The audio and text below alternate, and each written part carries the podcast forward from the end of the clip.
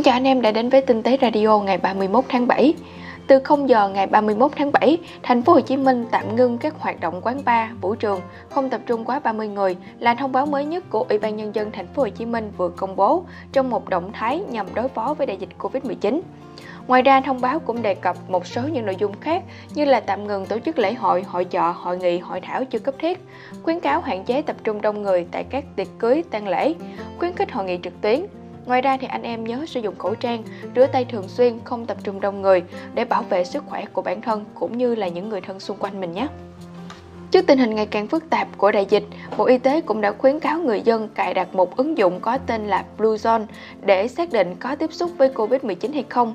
Ứng dụng này là sản phẩm của Bộ Thông tin và Truyền thông kết hợp với Bộ Y tế hợp tác cùng với BKAV để giúp hỗ trợ cho công tác phòng chống dịch. Khi được cài đặt app Bluezone, các điện thoại sẽ giao tiếp với nhau thông qua Bluetooth, từ đó sẽ cho biết liệu chúng ta có tiếp xúc với những người có nguy cơ nhiễm Covid hay không. Các máy được giao tiếp với nhau sau khi cài đặt sẽ tự nhận thời điểm tiếp xúc, vị trí tiếp xúc, bất kể lúc nào có ai bị nghi nhiễm hay đã bị nhiễm.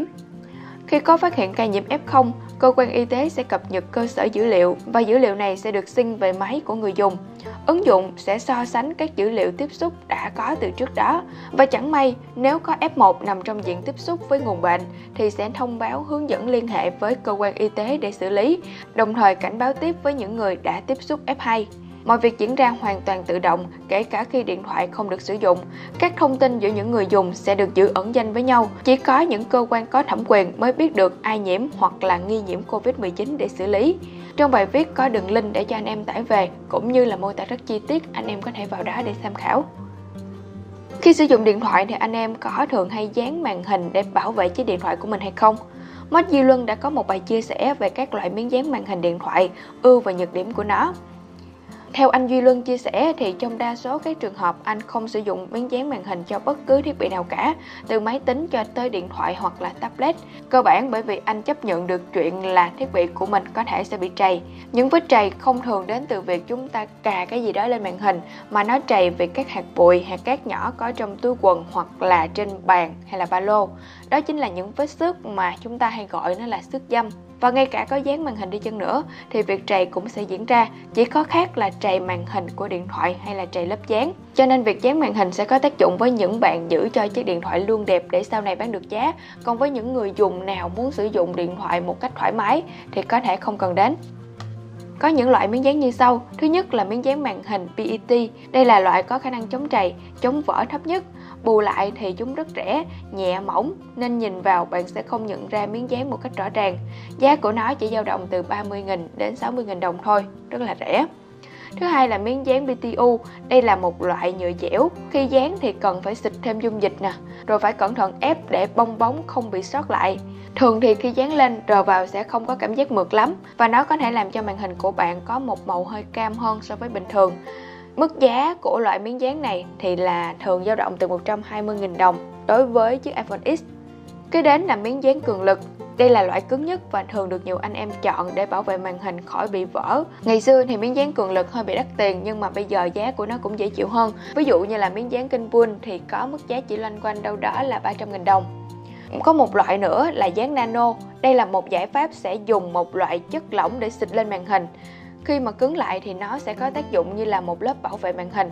Bạn sẽ không thể lột miếng dán cũ ra, nó sẽ tự trôi sau một thời gian chúng ta sử dụng và thường thì chúng ta cũng không có thể nhìn thấy được điều này. Không biết là anh em đang dán loại màn hình nào và đã trải nghiệm qua miếng dán nano hay chưa? Cùng chia sẻ với nhau nhé! Bên cạnh đó thì Mod Đăng Anh cũng đã có nhiều hình chụp khoảnh khắc đẹp với chiếc Samsung Galaxy A51 bằng chế độ chụp một chạm Single Take. Chế độ này có sẵn trong giao diện điện thoại của Samsung A51 hay là A71, nó phù hợp cho giới trẻ. Bạn chỉ cần chạm một lần, chế độ sẽ tự động ghi lại khoảnh khắc đang diễn ra từ ít nhất là 3 cho đến nhiều nhất là 10 giây.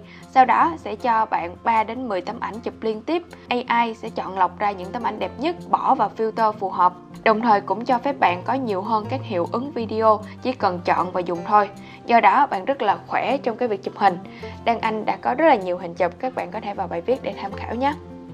Sẵn tiện những thông tin về tội phạm lừa đảo đang có vẻ ngày càng gia tăng thì Mod Di Luân đã có một bài chia sẻ kinh nghiệm trong việc hạn chế bị kẻ xấu đột nhập vào các tài khoản online từ Google, Facebook cho đến các thứ quan trọng hơn như là tài khoản hệ thống làm việc. Anh đã chia sẻ một số mẹo như sau. Thứ nhất là đọc kỹ mọi thứ. Cách thường thấy đó chính là hacker tạo ra một trang web giống với dịch vụ bạn hay dùng và dụ cho bạn điền thông tin vào đó, rồi bùm, bạn biến mất tài khoản.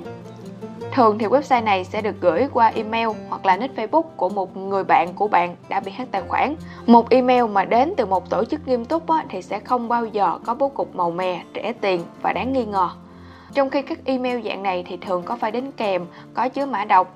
Bạn mở ra thì máy tính sẽ bị chiếm quyền kiểm soát, thông tin cá nhân sẽ bị lấy đi, hoặc là nhẹ hơn thì bị gắn quảng cáo ở khắp mọi nơi. Cho nên là chú ý các đường link chuẩn bị nhấp vào, xem thật kỹ có gì kỳ lạ hay không nhé. Ngoài ra, nếu như một tài khoản nào đó bạn cho là nó là tài khoản quan trọng thì bạn buộc phải bảo mật 2 lớp. Kể cả khi password bị lộ thì hacker cũng khó có thể truy cập vào tài khoản. Đồng ý rằng là khúc mà chúng ta đăng nhập vào khi mà dùng bảo mật 2 lớp thì sẽ có hơi phiền một chút, nhưng mà nó lại giúp tăng độ an toàn rất là nhiều. Đặt mật khẩu khó hay là dùng các mật khẩu khác nhau cũng là một cách để tránh rủi ro. Các bạn tham khảo nhé. Ngoài ra, Mod Lê Phú Khương cũng có một bài chia sẻ kinh nghiệm mùa thi đại học, chọn ngành thế nào, chọn trường ra sao. Bài viết này khá là phù hợp cho những bạn sĩ tử sắp tham gia kỳ thi sắp tới.